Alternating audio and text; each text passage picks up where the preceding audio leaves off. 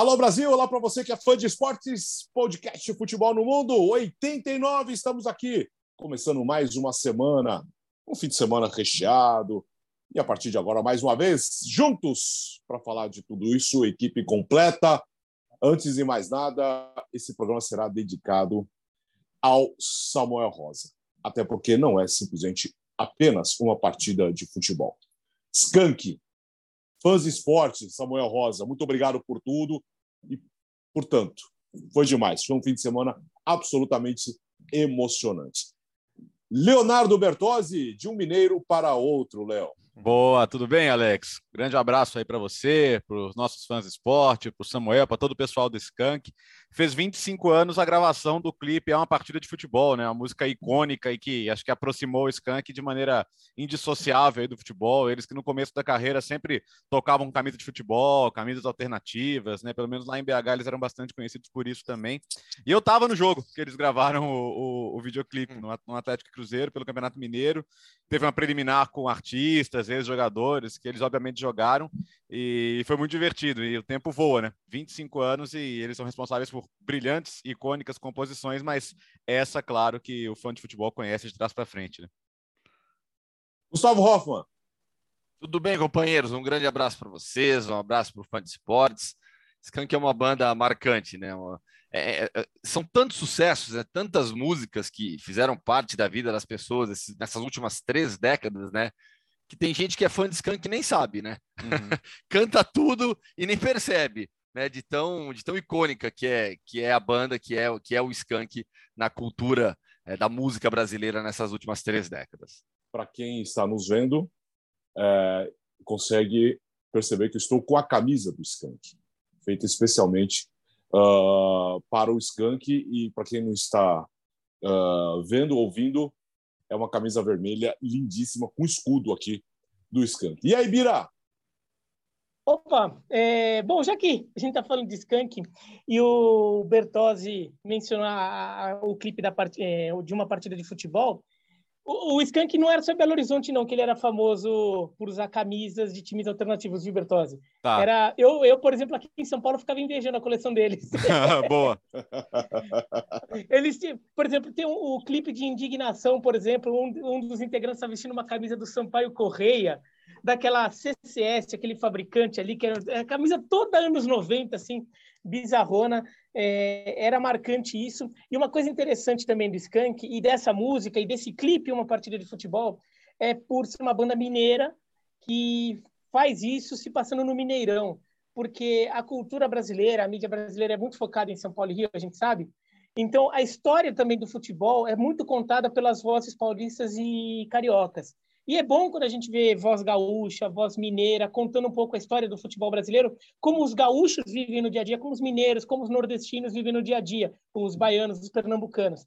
Então é bom quando essa oportunidade e os mineiros do Skank contaram, da mesma forma que o mundo Hoffman do Gustavo, é para mostrar como a, a história do futebol no mundo não é contada só por por italianos, ingleses, alemães espanhóis. É contada também por búlgaros, por Sim por catarianos, por chineses, eh, japoneses, eh, sul-africanos, por todo mundo. Né? Então, o futebol é legal pela pluralidade é, de como ele ele se manifesta e sua história pode ser contada. Ó, antes, Bulgária, antes, ó, tá aqui, ó, camisa do Lokomotiv Plovdiv, para quem nos acompanha no YouTube grande presente do Lucas Salinas, brasileiro que joga no Locomotivo. E, e assim, para que, hum. quem ficou, mas o que, que é essa coisa aí que parece uma nota musical? É um pi. Isso daí é, é... o pi. Não, na verdade, na verdade é o é o, é o é do, do alfabeto é. cirílico, mas é o L Isso. que seria o lambda, né? Peraí, parecido com o lambda do grego. Ah, fica para que eu fico com trauma das variantes da, da Covid aí, que, pelo amor de Deus. Ó, é, é, antes, antes, antes do Gustavo, hum. o Biratã, é, é verdade a lenda que CCS era Castor continua solto, não? porque, porque, é uma, eu não sei. É porque, porque é uma fornecedora que ficou muito famosa pelo Bangu na época, né? Do Castor de Andrade. Isso, então, isso. então, pelo menos o pessoal do Bangu brincava que CCS era Castor continua solto. Sensacional.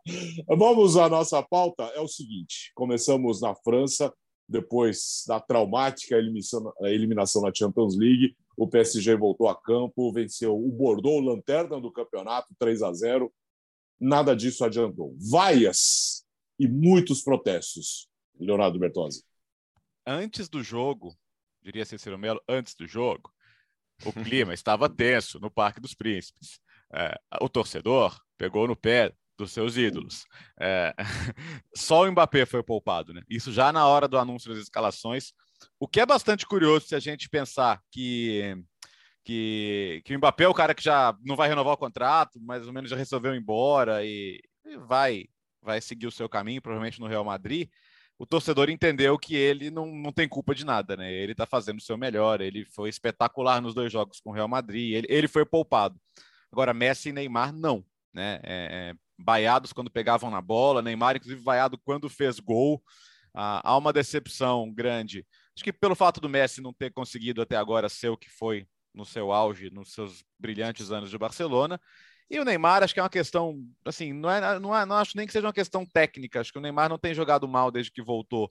Mas é aquela coisa do compromisso, do cara que lá atrás quis ir embora, do cara que, assim, ele tá no Paris Saint-Germain ou tá em outro clube, não, não parece fazer diferença para ele. O torcedor sente isso, né? E, e, e, por isso acaba se virando contra ele também. Protestos contra o presidente, Nasser Al-Khelaifi, protestos contra o Leonardo, enfim.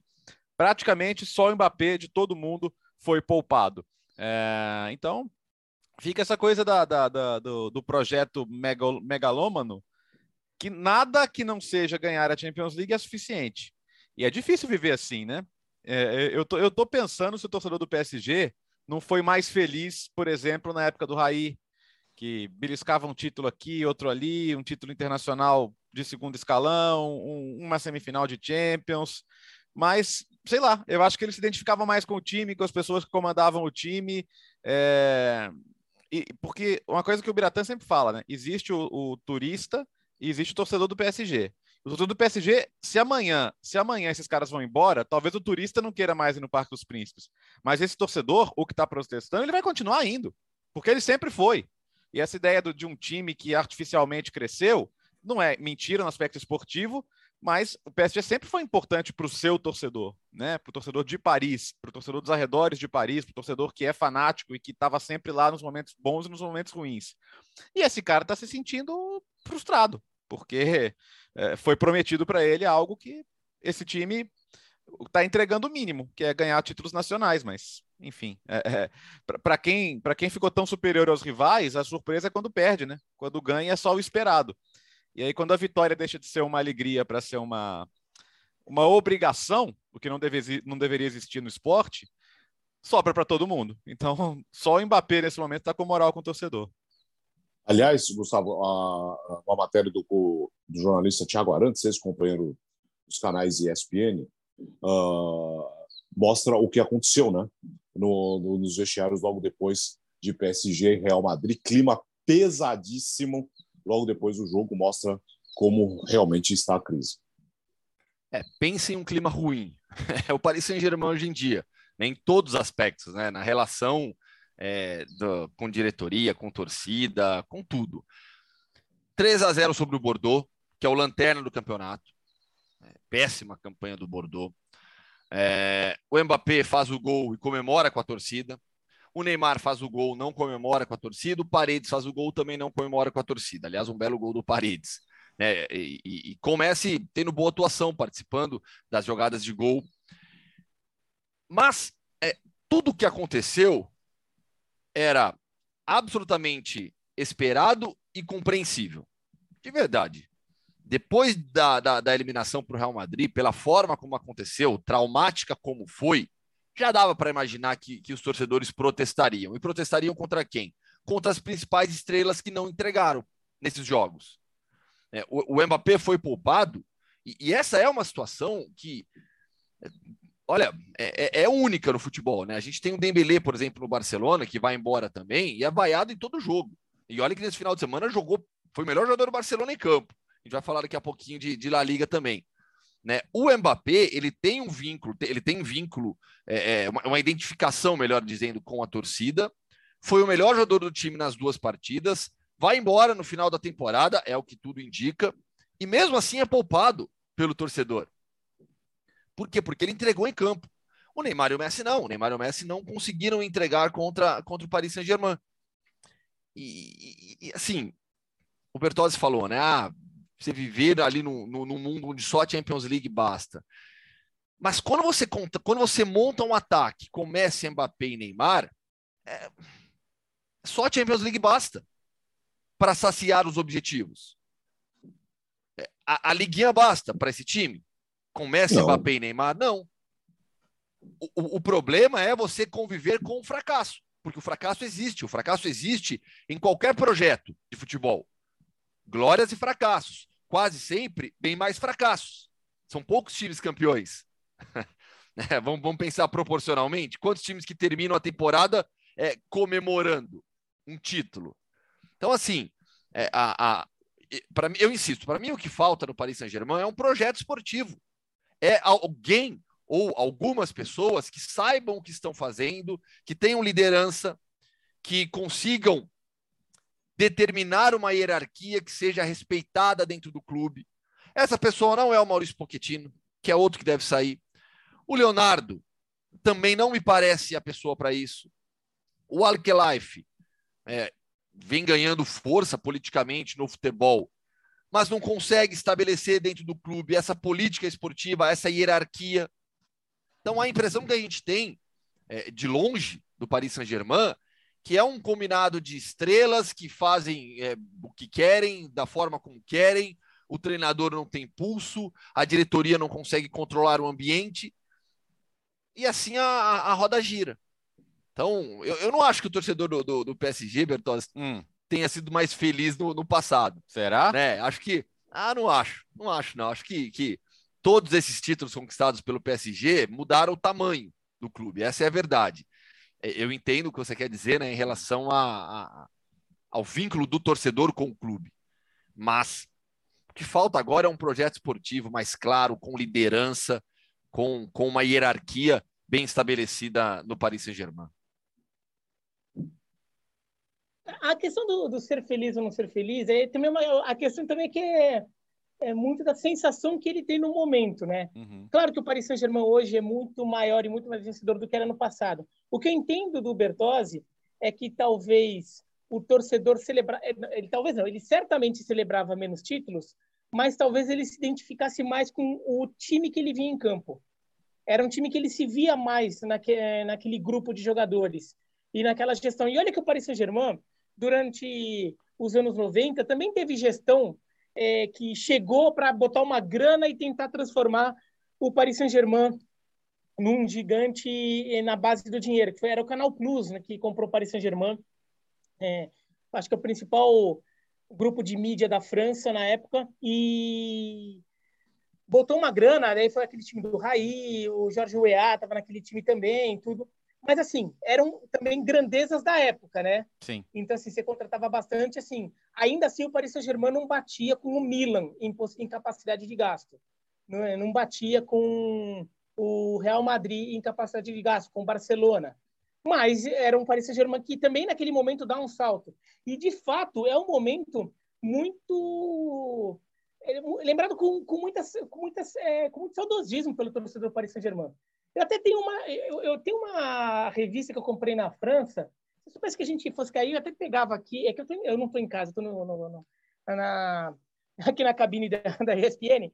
Mas eu, tra... eu comprei uma, uma revista lá na França, que é uma revista especial sobre os anos 80 e 90 do Paris Saint-Germain. Eles uhum. fizeram uma edição especial para lembrar aquele período. É um período que o, que o torcedor do Paris Saint-Germain lembra com muito carinho, apesar de ter tido um título francês, um ou dois títulos franceses e uma Recopa Europeia que não vale tanto quanto a Champions League, mas vale mais do que vale hoje, valia mais do que vale hoje a Liga Europa. Era um torneio de, de outro escalão, né? E, então, acho que a, sensação de identificação que acho que é importante. O, o, o Mbappé, ele, ele, é, ele é muito aplaudido porque ele entregou. Isso é evidente. Ele entregou, o Neymar e o Messi não entregou. Mas acho que tem uma outra questão. É, o, o, Neymar e o Messi fez o torcedor do Paris Saint-Germain pensar: esses caras estão tratando o Paris Saint-Germain como só aquele, o, o, o bom pagador que uhum. quis pagar o que eles pediam, o que eles valiam. Vai. O, ele não veio aqui para jogar, ele veio aqui, ah, tá, estou jogando aqui, beleza, eles me pagaram, eu vim aqui jogar. Se, se eu fosse o Paris Saint-Germain, se eu fosse o Bordeaux, se eu fosse o Nantes, ou se fosse o, o Nuremberg, tanto faz. Ele estaria lá. Né? Ele não, é, é, em nenhum momento o, o, eles tentaram ter uma conexão maior. O, o, próprio Messi, tudo bem, o Messi chegou agora, mas o Messi também não teve essa, essa passagem toda na França. Você não vê o Messi também tentando, de alguma forma, é, tentar curtir um pouco a sua vida francesa, vai? E esse tipo de coisa para os franceses é importante, faz diferença para eles. Faz, faz diferença. O, o Neymar até hoje não fala francês. Eu imagino que ele até saiba francês. Então, eu imagino que ele já saiba um pouquinho ali para fazer uma comunicação básica, arranhar um pouquinho, mas ele, por exemplo, não dá entrevista em francês. A gente sabe que as conversas no vestiário do Paris Saint-Germain são em espanhol.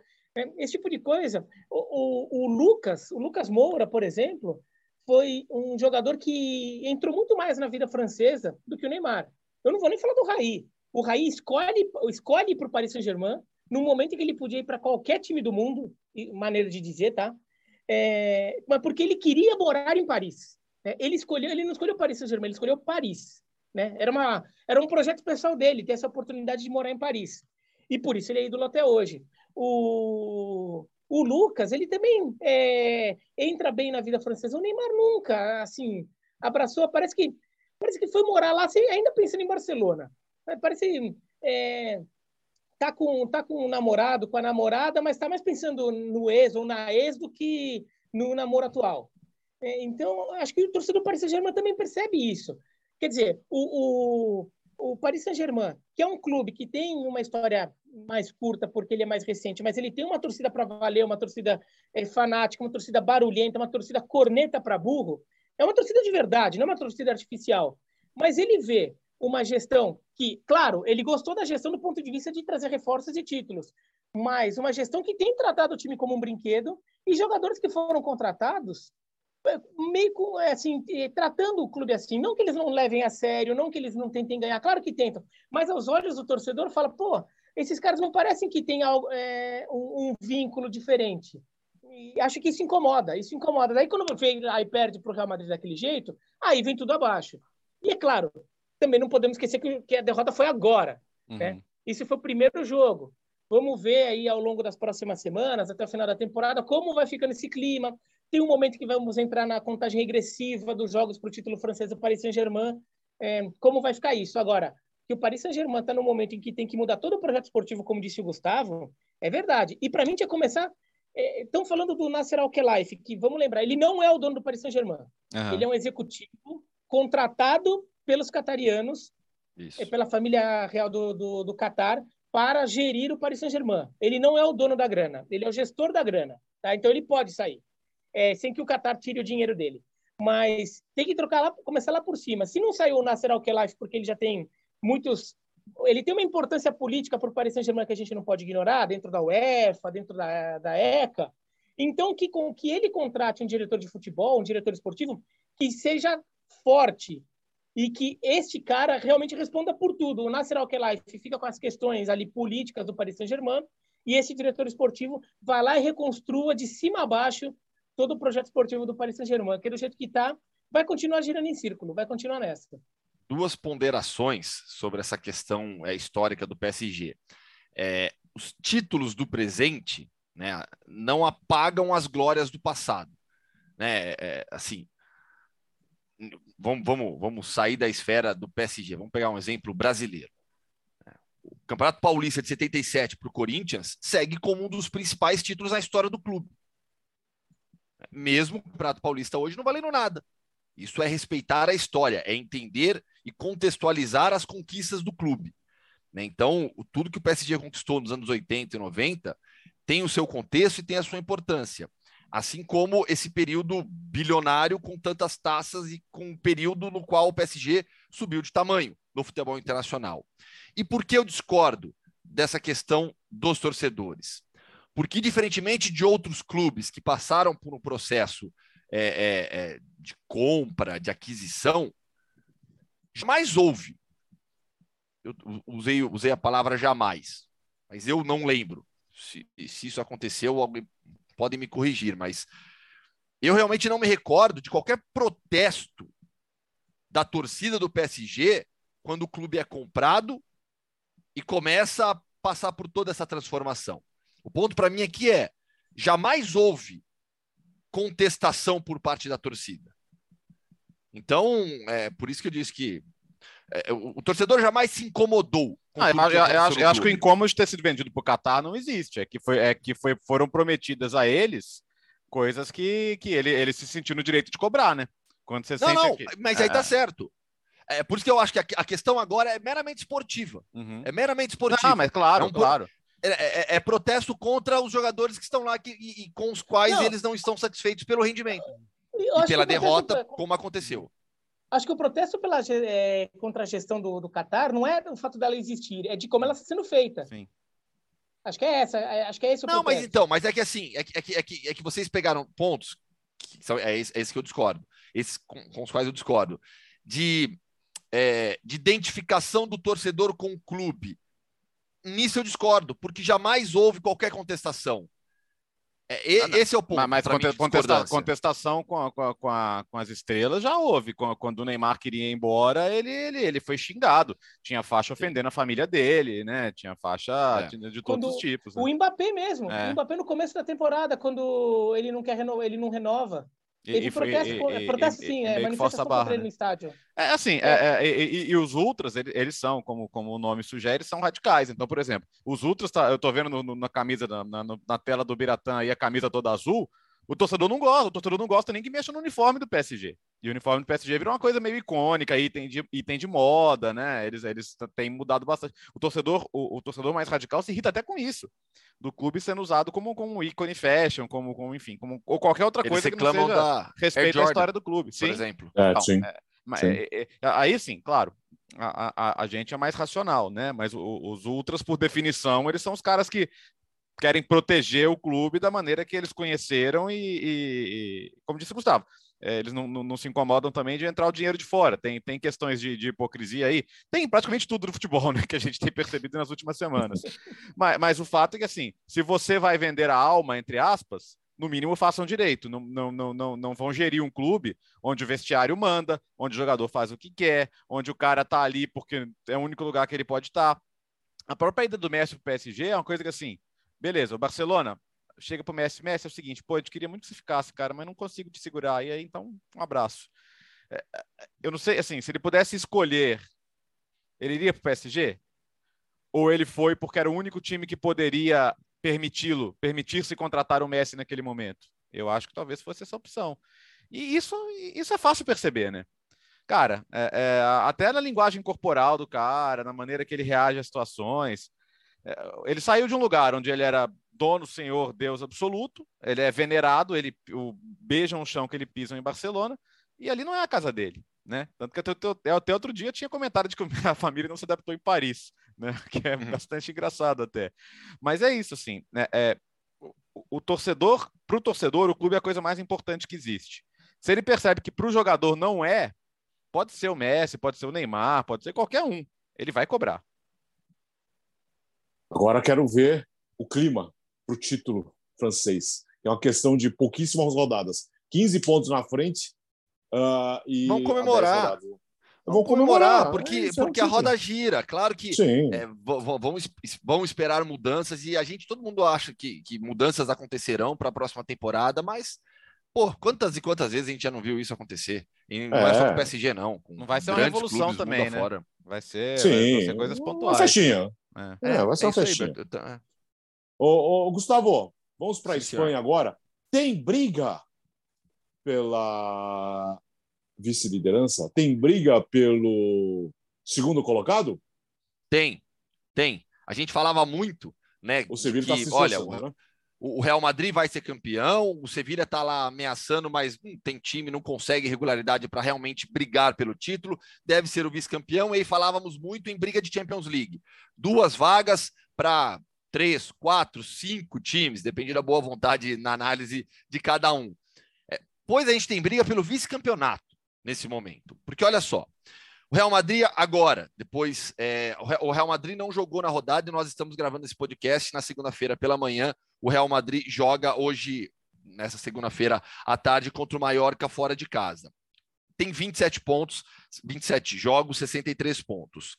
O Sevilha está com 56 pontos em 28 jogos. Sevilha que nesse final de semana empatou em 1 a 1 com o Raio Valecano, que não vence desde 18 de dezembro em La Liga, mas é, ao menos gozado, né? Curioso, né? mas, mas ao menos encerrou a série de, de derrotas, né? Parou em seis derrotas consecutivas. O Barcelona e o Atlético de Madrid estão com 51 pontos, sendo que o Barça tem uma partida a menos, 27, e o Atlético de Madrid tem 28. Na rodada, o Atlético de Madrid, na sexta-feira, fez 2 a 1 no Cádiz, e o Barcelona, em uma das melhores atuações sob o comando do Xavi, nesse final de semana, no domingo, fez 4 a 0 no Osasuna. É, depois, vem a Real Sociedad com 47 pontos, 28 jogos, Vila Real 45, 28, depois o Atlético Bilbao com 40. Então, até a Real Sociedad, até e o Vila Real, a gente tem ali um grupo de times que ainda que ainda é, é e o Betis, eu pulei o Betis, né? Pulei o Betis. Betis.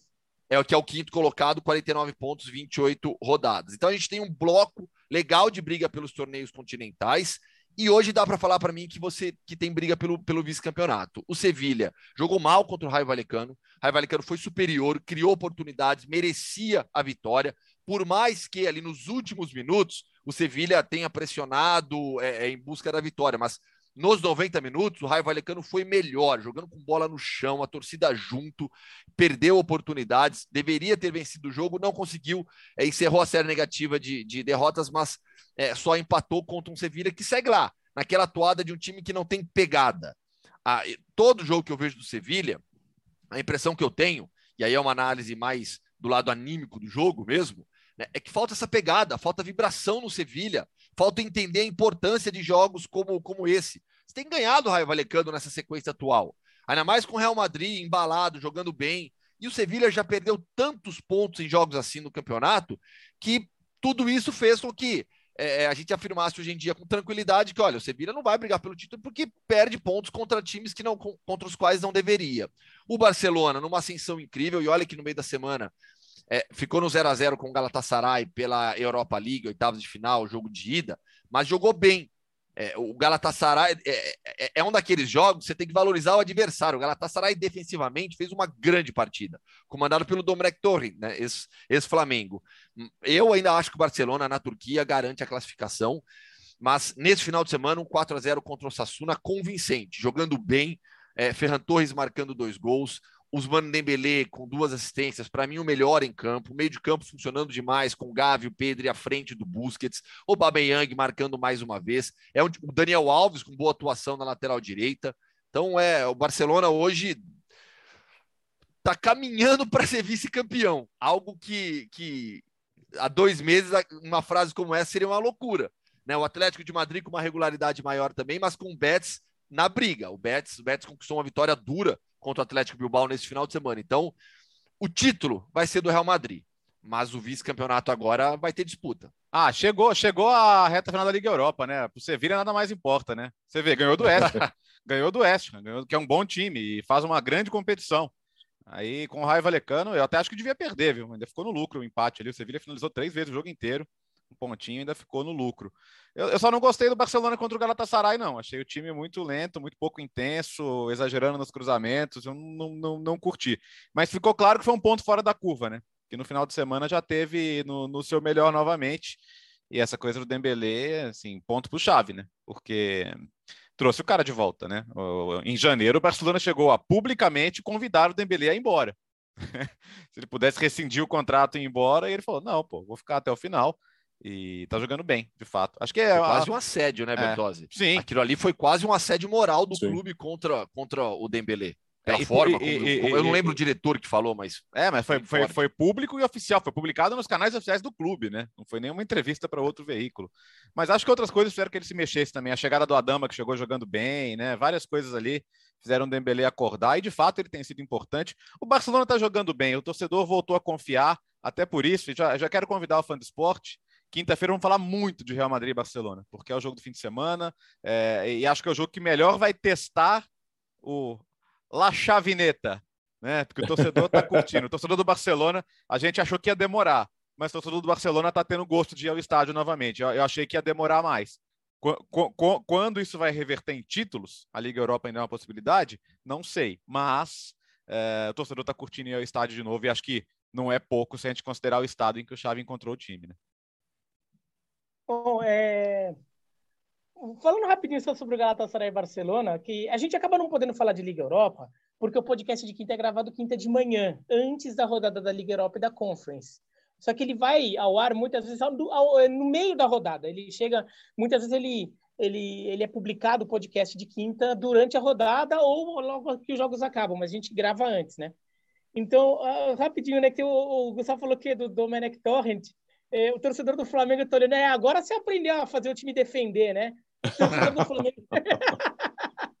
torcedor do Flamengo deve ter ficado meio cabreiro com isso.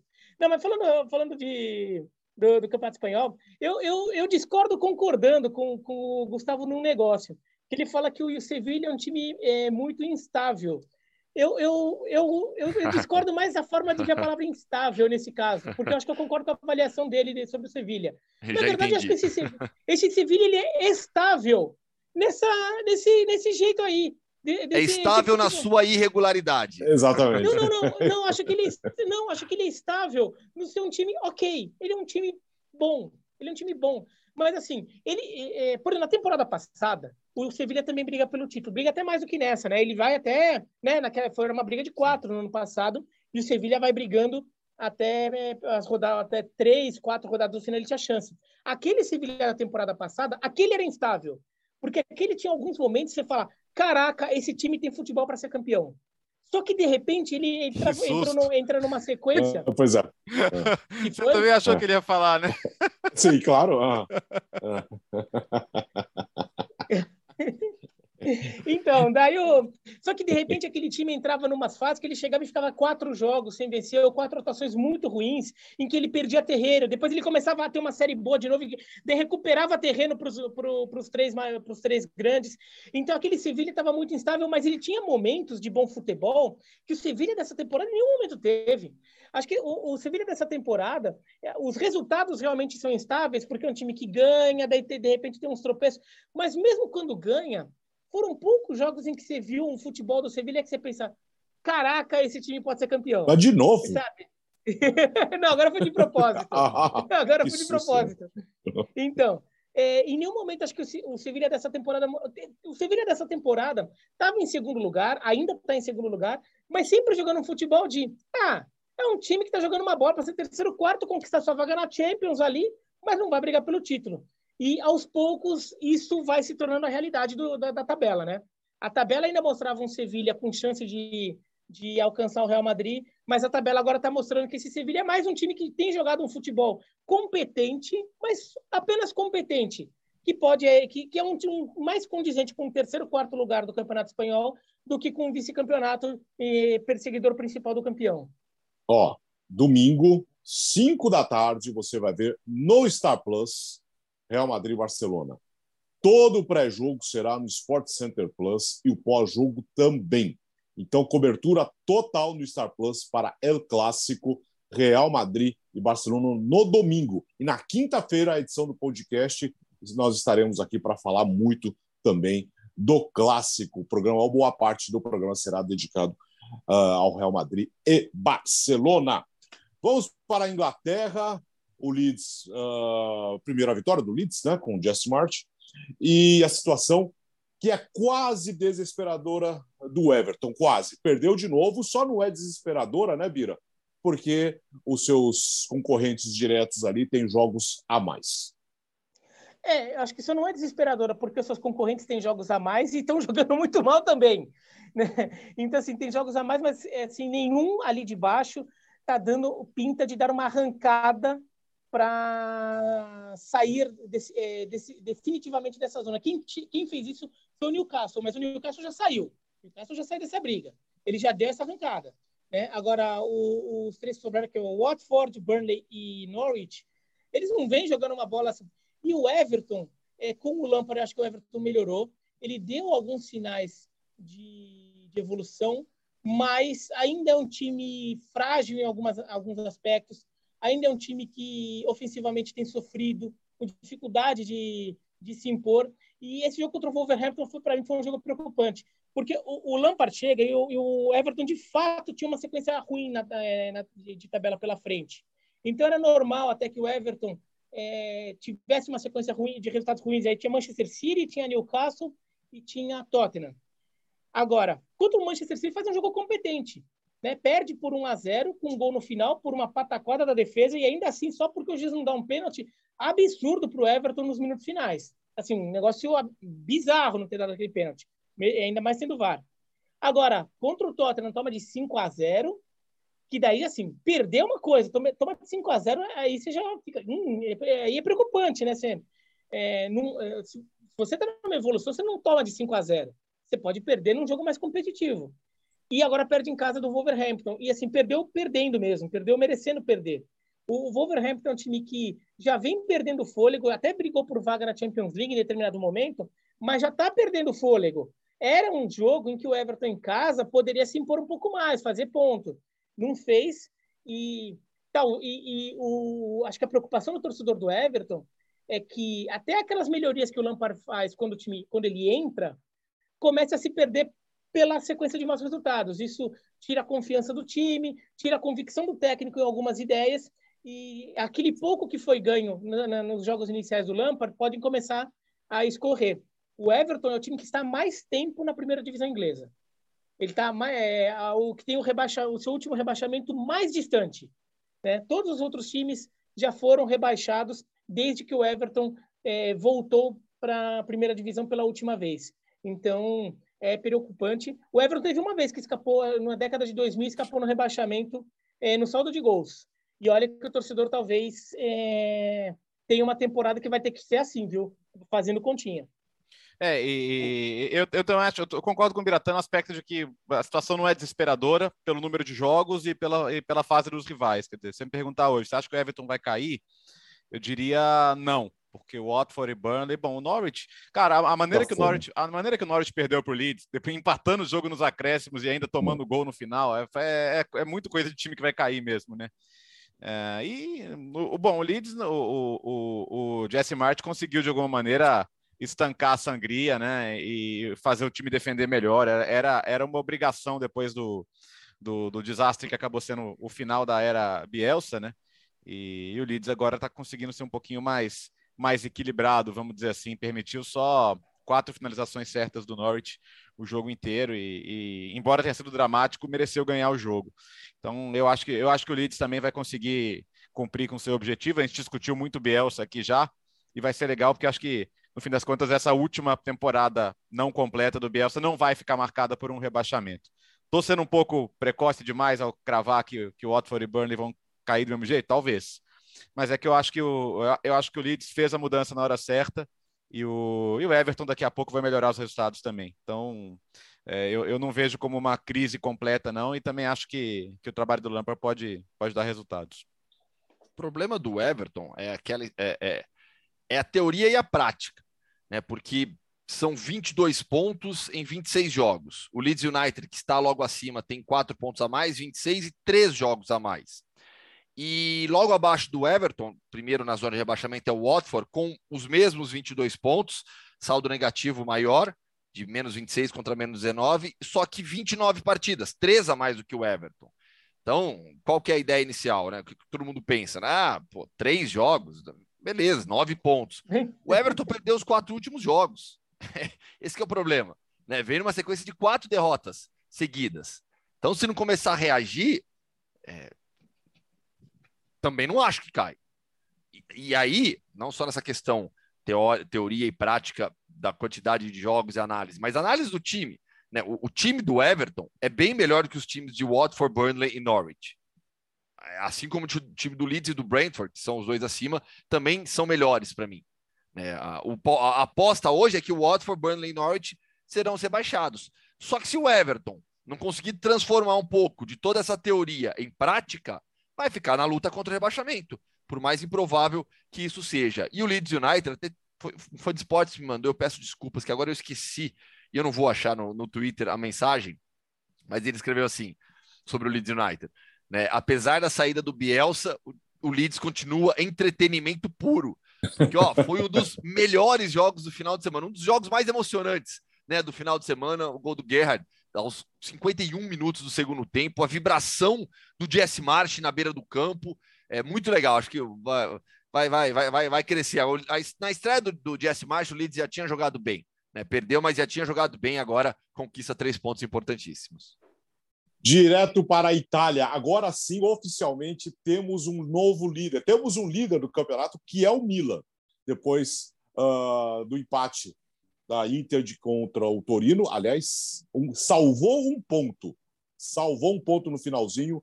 Uh, Torino Inter 1 a 1 Milan venceu o Empoli por 1 a 0 e o Verona perdeu em casa para o Napoli por 2 a 1 Então agora o Milan é o líder do campeonato italiano, Léo. É o famoso é o famoso líder por pontos perdidos também, né? Agora não adiantaria Sim. nem a Inter vencer o jogo atrasado com o Bolonha, que ainda não tem data, porque são quatro pontos de desvantagem com o jogo a menos. A Inter, é, eu não sei o quanto de, que foi de energia gasta contra o Liverpool naquela quase façanha pela, pela Champions, né?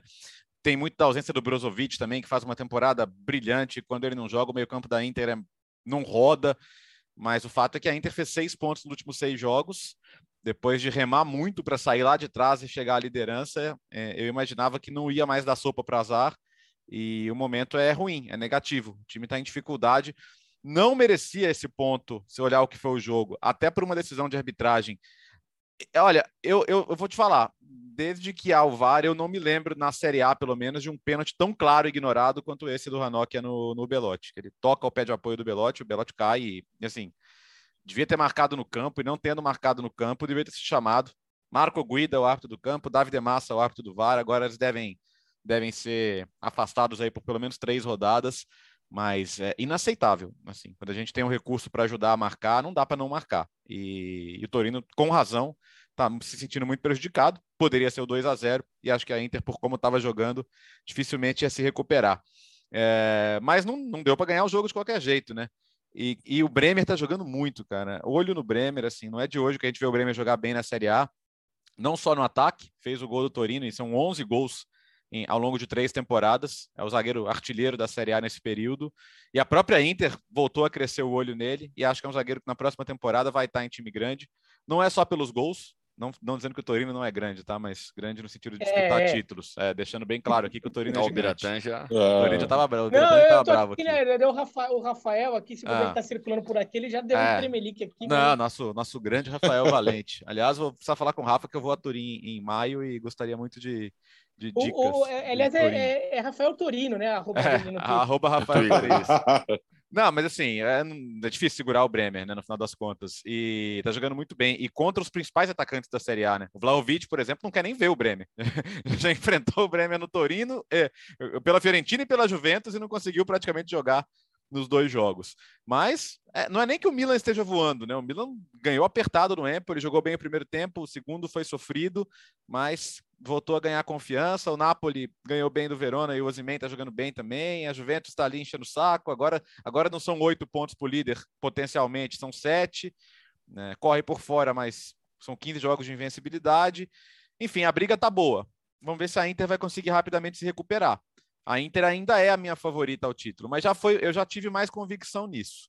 Agora eu acho que a coisa, é, sabe aquela carinha de campeonato que vai para a última rodada com quem errar menos, com chance de ser uma última rodada daquelas dos dois, dos dois ou três estarem mais morrendo de medo de perder do que no final das contas Sim. ganhar o título. Eu acho que o campeonato está caminhando para um desfecho dramático desses. Diga, Lembrando Aliás, que... é Inter, diga, diga, Gustavo, é Inter Fiorentina na próxima rodada. Olha é. só que pedreira que a Inter e depois, E na seguinte, Isso, é, é, aí que eu ia é. chegar. A rodada 31, 3 de abril, Juventus e Inter. É, jogo em Turim. Então, aliás, hum. se o Bertozzi permitir, o Mundo Hoffman passa por Turim e a gente marca com o Bremer. Eu, eu já eu entrevistei Olha o Bremer no, só, no, no ano passado, ah. na época na época das entrevistas no, no, no, no, no YouTube, só, né? Vamos, vamos, a, gente dá, a gente passou pela Pulha, né? Agora sobe um pouquinho ali para o norte Isso, vai, e marca vai, com o Bremer vai. Também. Mas ele teve grande atuação, jogou muito Bremer e, e, vem fazendo uma, uma temporada. O Bremer já, desde, que ele chegou na Itália, você pega nas estatísticas individuais, desarmes, roubo de bola, o, o Bremer está sempre entre os primeiros colocados é da, da, do futebol italiano. Então ele é sim um dos destaques, é um dos bons brasileiros. E ele né, até nessa, nesse papo que eu tive com ele no ano passado, ele se sentiu bastante injustiçado na seleção olímpica, por ter ficado de fora ali na última convocação pré-Olimpíada. É, o Jardine resolveu mudar um pouco os zagueiros. O Bremer ficou bastante incomodado com isso. E é um zagueiro de um futuro enorme, pensando em próximos ciclos da seleção brasileira, depois da Copa do Mundo de, desse ano. É, certamente é um nome que, que, que vai aparecer em convocações. E a gente tem bons zagueiros jovens, né? O Marquinhos é jovem, mas aí o, o, o Thiago vai. Agora acho que uma hora o Thiago vai parar, não é possível, né? Não vai, não vai ser igual o Tom Brady, que anunciou que vai voltar agora, né? É, na verdade, nem voltar, né? Não parou direito. Mas Marquinhos, Militão, Bremer, Gabriel Magalhães, Diego Carlos, a lista de zagueiros brasileiros de destaque na Europa é grande. É, e, e, em relação a, a, essa disputa de título da Inter, é, eu, eu ainda acredito também na Inter, porque eu, eu, eu acredito um pouco nisso que o Bertozzi levantou um pouco a, a ressaca, vai, do, do jogo contra o Liverpool. Um jogo que demanda muito esforço, em que a Inter provou força, mesmo. É, é, até a gente até tinha comentado já no podcast passado. O resultado foi generoso com a Inter pelo que foi o jogo contra o Liverpool, mas de qualquer forma a Inter foi competitiva contra um dos melhores times do mundo na casa do adversário. Isso a gente não pode ignorar. Ou seja, a Inter tem nível né, para competir. E mas eu acho que ela deixou muito naquele jogo. É, vamos ver agora que a Inter agora vai ter o calendário até um pouquinho mais tranquilo, porque não vai ter a Champions League para disputar é, se no final das contas a Inter não consegue juntar um pouco os cacos ali do que ainda tem de, de temporada para esse esforço final. Ainda acho o time que, que tem mais, mais gasolina no tanque ali para dar uma arrancada final. É que talvez não precise dar um, dar um, dar um pit stop ali. Agora, a, a, a Juventus fica olhando tudo isso acontecer. O Milan ganhar ali no sufoco do Empoli, depois de já ter perdido do, do Spezia, já tem empatado com o Dinese em casa. Daí vê, o Napoli tudo bem, o Napoli ganhou bem de um time é, absurdamente forte, como a gente sabe. E... Mas a Juventus vê a Inter tropeçando, a Juventus vai acreditando. E a gente até discutiu isso no, no ESPN FC do, do sábado, né, Bertozzi? Sim. Acho que não tem torcedor italiano que quando olhar a tabela no, na Gazeta dello Sport, no Corriere dello Sport, que vai olhar eu não vou falar o Toto Sport, porque o Toto Sport quem vê são os torcedores da Juventus. Então, a torcedora da Juventus não vai passar por isso. Mas os torcedores dos outros clubes, quando pegam o jornal lá e vê a classificação do campeonato, vê a Juventus ali meio pertinho, não tem torcedor que fica tranquilo. E eu imagino que isso passa na cabeça dos jogadores, do, da comissão, das comissões técnicas. Os caras estão chegando. E, e, a Juventus parece o time com mais margem hoje para decidir. Ainda que o futebol que esteja jogando não seja para isso. Agora, é, tem essa diferença de, de sete pontos ainda. O, o, acho que o Milan não vai achar ruim o empate entre Juventus e Inter, viu? O torcedor do Milan. Eu não acho que ele vai torcer só para a Juventus ganhar. Ah, tudo bem, o Inter fica para trás. A Inter fica para trás, mas a Juventus fica grandona. Eu acho que ninguém também está querendo muito ver a Juventus crescer ali, porque se crescer vai ser complicado. É, direto para a Alemanha agora situação também muito difícil do Hertha Berlim. Mas tem novidade por lá, Gustavo Hoffmann. Pois é, na verdade é uma, uma novidade daquelas, enorme, né? Félix Maga, de volta ao futebol, né? Não é só de volta à Bundesliga. Depois de cinco anos, o último clube dele tinha sido o Shandong, na China. Né? O Félix Maga, que tem uma história enorme no futebol alemão. Félix Maga foi um dos grandes jogadores de futebol da Alemanha nos anos 70, é, início dos anos 80, jogou três Copas do Mundo, Euro, é jogador talentoso. É, como treinador, dois títulos da Bundesliga com o Bayern, grande trabalho na Baviera. É, o título inesquecível com o Wolfsburg, temporada 2008-2009, aquela equipe do Wolfsburg com Grafite, Erin Dzeko, Josué estava naquele, naquela equipe também. É o Wolfsburg campeão da Bundesliga, é uma das equipes mais marcantes em todos os tempos do campeonato alemão. Só que o Felix Maga ele parou no tempo já, faz tempo. É, o último grande trabalho dele talvez tenha sido justamente o título pelo Wolfsburg. Né? Depois disso, não conseguiu encaixar mais nada grandioso. Né? E estava cinco anos parado. Então, o Wolfsburg, o, o Hertha agora, de certa maneira, é, aposta no passado, na história do Félix Maga. Né? O Hertha, o, eu, lembra que eu falei o, o do, do, raio? O, o Hertha não vence desde o mesmo dia do raio. 18 de, de, de dezembro. Desde então, o, o, o Raio Valecano ainda venceu pela. Não, não passei por lá, não. Mas o, o, o, Raio Valecano ainda venceu na Copa do Rei. O Hertha não ganhou mais nada desde 18 de dezembro. Então, assim, é uma aposta ousada no Félix Magath para tentar evitar o rebaixamento. O Hertha hoje é o penúltimo colocado com 23 pontos. O Greuterfurt já caiu, 14 pontos só depois de 26 rodadas. Aí tem o Hertha 23, o Stuttgart 23 ali na zona na posição de playoff, né, contra o terceiro colocado da da segunda divisão. Arminia Bielefeld tem 25 e o Augsburg tem uma partida a menos, 26 pontos. Tá na briga, só que o desempenho fez com que a diretoria realmente demitisse o Taifun Korkut. O Felix Magath é o terceiro técnico do Hertha apenas nessa temporada. É, tinha começado com o Paul Dardai, um nome importante na história do clube. O Hertha, nesses últimos anos, vem trocando muito de técnico. E foi uma rodada da Bundesliga marcada pela lesão do Florian Wirtz, né? Uma pena. É, lesão de ligamento cruzado anterior do joelho.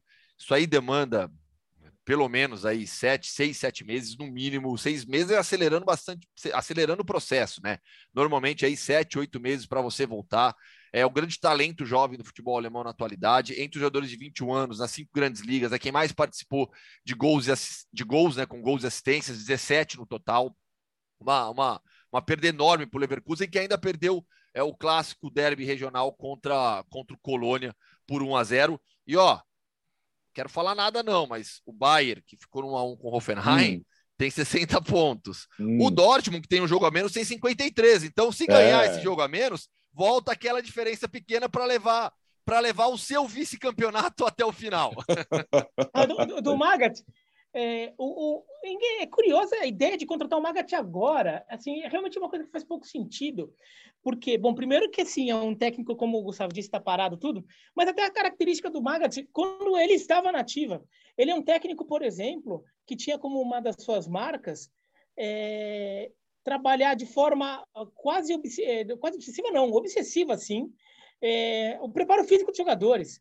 Tanto é que os trabalhos do Magath, ele acabava tendo problemas com os jogadores, porque em determinado momento os jogadores não aguentavam mais não aguentavam mais fisicamente, porque assim era muita, muita demanda física, era muita demanda de treinamento, assim, pré-temporada era correndo, subindo montanha. Tem até as histórias, o grafite conta as histórias ali do Magat, ficava subindo montanha, sei lá o quê. E, e, e, é muito treino físico, muito treino físico, o time saía voando. Mas tem uma hora que joga. É que, é que o computador aqui fica pitando aqui, tô fechando. E, e tem uma. Tudo bem. É. Birata tem é... sérios problemas com o computador. É muito, muito. Então, mas o, esse aqui é o da firma, não é meu. Então, e o.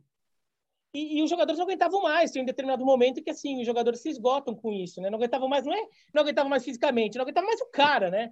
E, e o Magat também é um cara de trato é, muito duro, né? É um técnico daquela escola mais autoritária. Então, é estranho você pegar um técnico assim no meio da temporada, que assim, tudo bem, ele é um técnico autoritário, vai ter pouco tempo, então os jogadores talvez não tenham tempo de ficar é, de, de, de, ficar de saco cheio do técnico. Mas, ao mesmo tempo, por exemplo, uma das marcas que é trabalhar preparo físico, você não vai conseguir trabalhar agora. Sim, né? Ele vai ter que trabalhar realmente, mas é motivação, intensidade, é, de alguma forma, com o que já tem ali à mão. É, é, ficou parecendo aquela, bem aquela coisa de time de clube brasileiro que vai lá e contrata um técnico é, que, que bota a ordem na casa, dá uns gritos pro elenco para ver se os caras correm para salvar do rebaixamento. Parece uma coisa bem assim, é, que a gente está mais acostumado de ver aqui, mas não é muito a cara do futebol alemão. É, e assim, é, acho que o Hertha é, é uma prova, mais uma, de que injeção de dinheiro, contratações, o Hertha chegou fazendo algumas contratações bem importantes, né? Na época lá, Matheus Cunha, o Tuzar, o, o Hertha deveria estar tá brigando mais em cima. Então, o Hertha, olha o União Berlim, por exemplo, que é um outro tipo de projeto, brigando por vaga europeia, participando de competição europeia você vê que, que é mais uma prova, né? De que sem um projeto esportivo sólido. É, e assim, o, o Magat é a curto prazo total, né? É, é, choque no elenco e tal, mas eu não consigo ver o Magat virando uma temporada inteira para dirigir o time. É curto e prazo. Contrato total. até o final da temporada, né? Inclusive. Exato. É, exato. É, é simplesmente para sair daí da zona de rebaixamento, até do playoff, né? né? E tentar e acabou. Gustavo, para onde nós vamos hoje? Dinamarca, pode? Ah, pode? É, é, é, ele pode, Bira e Léo? Escandinávia? Pode, vamos lá. Tá bom? Vamos? Então vamos lá, Léo. Vamos lá, então. Hoje vamos para o mundo escandinavo com o mundo Hoffman. Pois é, ampliando, ampliando fronteiras. É, vamos lá. eu já falei várias vezes isso aqui. Entre todos os campeonatos mais alternativos da Europa, né, saindo ali do, do mainstream, né, o dinamarquês é um dos melhores. Tecnicamente é um, tem bom nível. Taticamente, os times são muito organizados. O Copenhague, no meio da semana, fez um jogaço com o PSV, arrancou um 4 a 4 é, Os estádios são bons é, há, há, muitos estrangeiros, estrangeiros de bom nível também. Então, eu gosto bastante de assistir o campeonato dinamarquês. E nesse final de semana, teve um jogo importantíssimo na briga pela liderança. O Midland, em casa, recebeu o Copenhagen.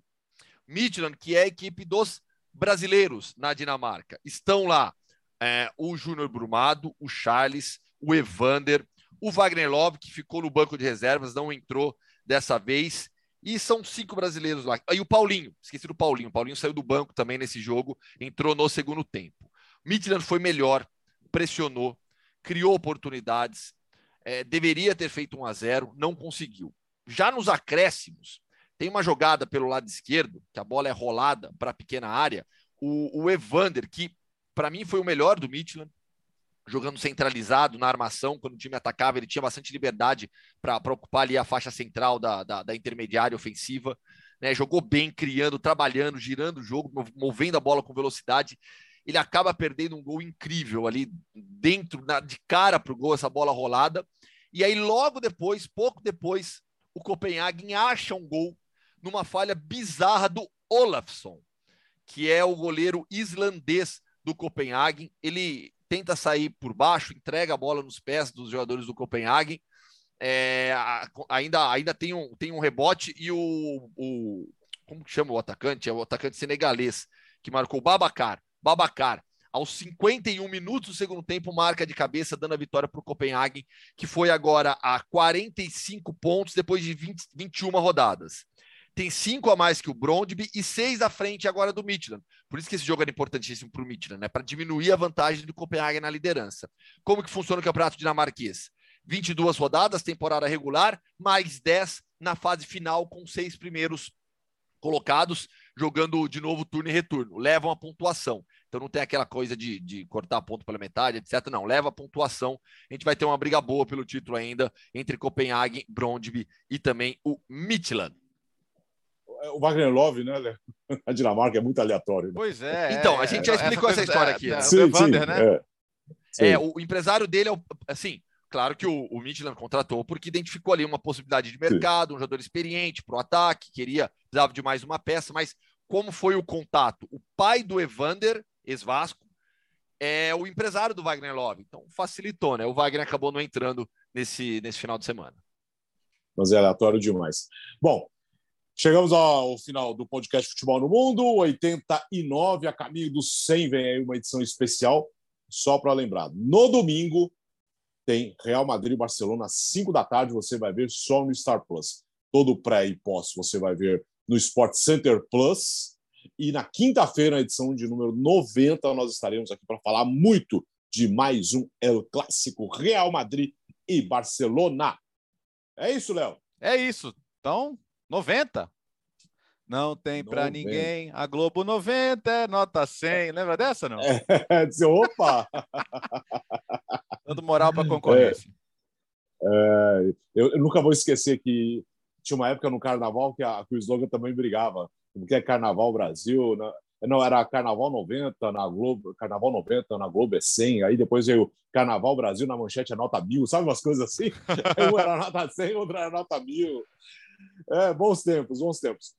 Uh, valeu, Gustavo. Boa semana aí. Valeu, gente. Grande abraço. Até, até o próximo.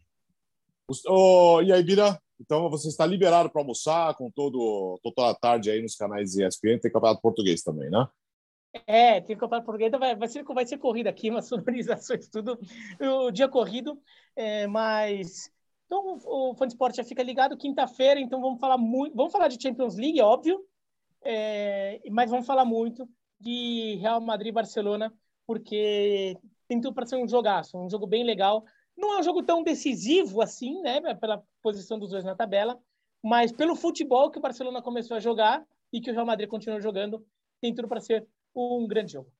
Na quinta-feira falaremos também, claro, dos últimos classificados das quartas de final da UEFA Champions League, edição 90 na quinta-feira.